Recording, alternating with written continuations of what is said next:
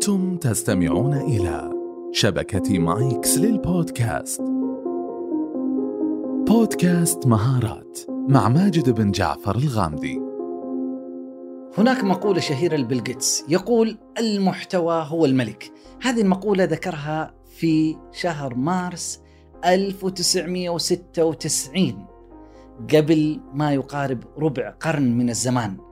ماذا يقصد فيها المحتوى هو الملك؟ وهل هي ما زالت سائدة ومستمرة وصحيحة ولا مضى عليها ربع قرن من الزمان وأصبحت بائدة لا قيمة لها وتغير الزمان وتغيرت الأدوات التقنية الحديثة؟ دعونا نبدأ بالمستعينين ونتحدث في حلقة بعنوان المحتوى هو الملك.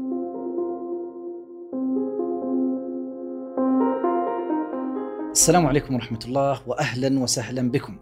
في حلقة جديدة من بودكاست مهارات. وقبل أن أبدأ في المحتوى هو الملك.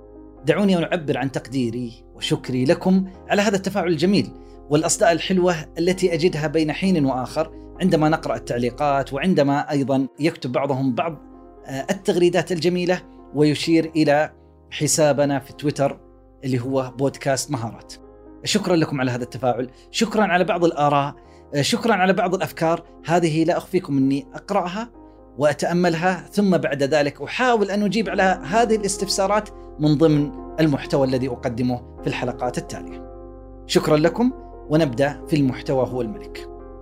استعرض بيل جيتس اللي هو مؤسس شركة مايكروسوفت في كتابه المعلوماتية بعد الإنترنت في الفصل السادس تحديدا تحت عنوان ثورة المحتوى. استعرض الكثير من الأفكار المميزة عن المحتوى والمضمون المقدم على مدار السنين السابقة. وعبر بمقولته التي انتشرت بعد ذلك المحتوى هو الملك. المحتوى كأنه هو صاحب السيطرة، صاحب القوة، صاحب ال... هو الأفضل وهو الأهم في أي آه، شيء يتم خلال العملية الاتصالية في عالم الإعلام الرقمي. هناك مرسل، هناك محتوى، هناك وسيلة، هناك جمهور، المحتوى هو الملك وهو الأهم. ولذلك إذا أردت أن تنجح وتصنع تاثيرا فيقولون هناك قاعدة للتأثير. إذا اجتمع العظيمان صنع التأثير. من هما العظيمان؟ المحتوى المميز والوسيلة المبهرة. فالآن نتحدث عن المحتوى المميز. كيف يكون عندك فعلا محتوى مميز؟ في عالم المحتوى هناك ثلاث مراحل لصناعة المحتوى. المرحلة الأولى قبل صناعة المحتوى ماذا يجب أن تفعل؟ المرحلة الثانية أثناء صناعة المحتوى والمرحلة الثالثة بعد ما تصنع المحتوى وتنتهي ما هي أيضا الخطوات التي ممكن أن تفعلها؟ مرة أخرى أتحدث عن المحتوى الرقمي. وليس أي محتوى. هناك محتوى آخر مختلف المحتوى التلفزيوني والمحتوى الإذاعي والمحتوى الصحفي. جميعها تختلف أدواتها وتختلف بعض التفاصيل والصياغة وغيرها. يقول علماء الاتصال بأن أشكال المحتوى هي أربعة لا خامس لها. يعني نسمع الفترة الأخيرة كثيرين يتحدثوا المحتوى المحتوى ماذا يقصد بالمحتوى؟ هل المحتوى شيء ملموس؟ أقدر أمسكه بيدي؟ ما هو المحتوى؟ يعني إيش؟ كيف يطلع شكل المحتوى؟ شكل المحتوى هي أو أشكال المحتوى هي أربعة. الأول النص. قد يكون نص مكتوب تغريدة أو خبر أو شيء هذا نص هذا محتوى. اثنين الصورة الصورة الثابتة أيضا هذه محتوى.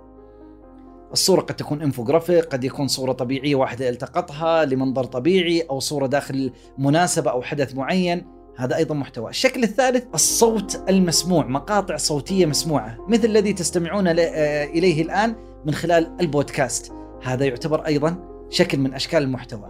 رقم أربعة الفيديو.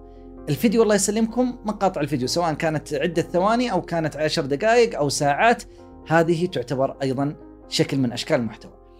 إذا أشكال المحتوى أربعة نص وصورة وصوت وفيديو. درسوها وقالوا ما هي الأكثر تأثيرا على الجماهير وكانت الإجابة الذي يجمعها جميعا هو الأكثر تأثيرا.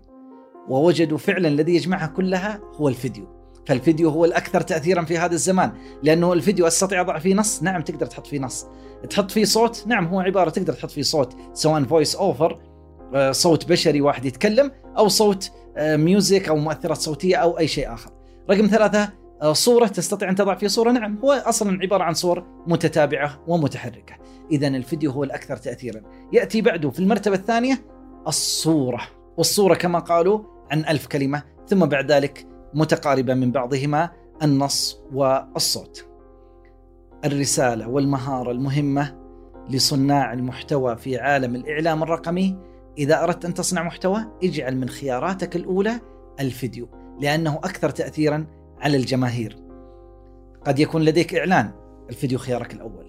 قد يكون لديك آه، تسويق تغطية الفيديو الفيديو الفيديو. فاحرصوا على الفيديو لأنه له أثر كبير لدى الجماهير. ولو تستعرضوا معي منصات التواصل الاجتماعي لأنها درست الجمهور وجدت أنه يستهلك الفيديو أكثر ويرغب فيه أكثر غيرت من طريقتها. على سبيل المثال تويتر. أول ما بدأ كان نص وصورة. ثم وجد الجمهور يرغب في الفيديو فسمح بالفيديو لعدة ثواني.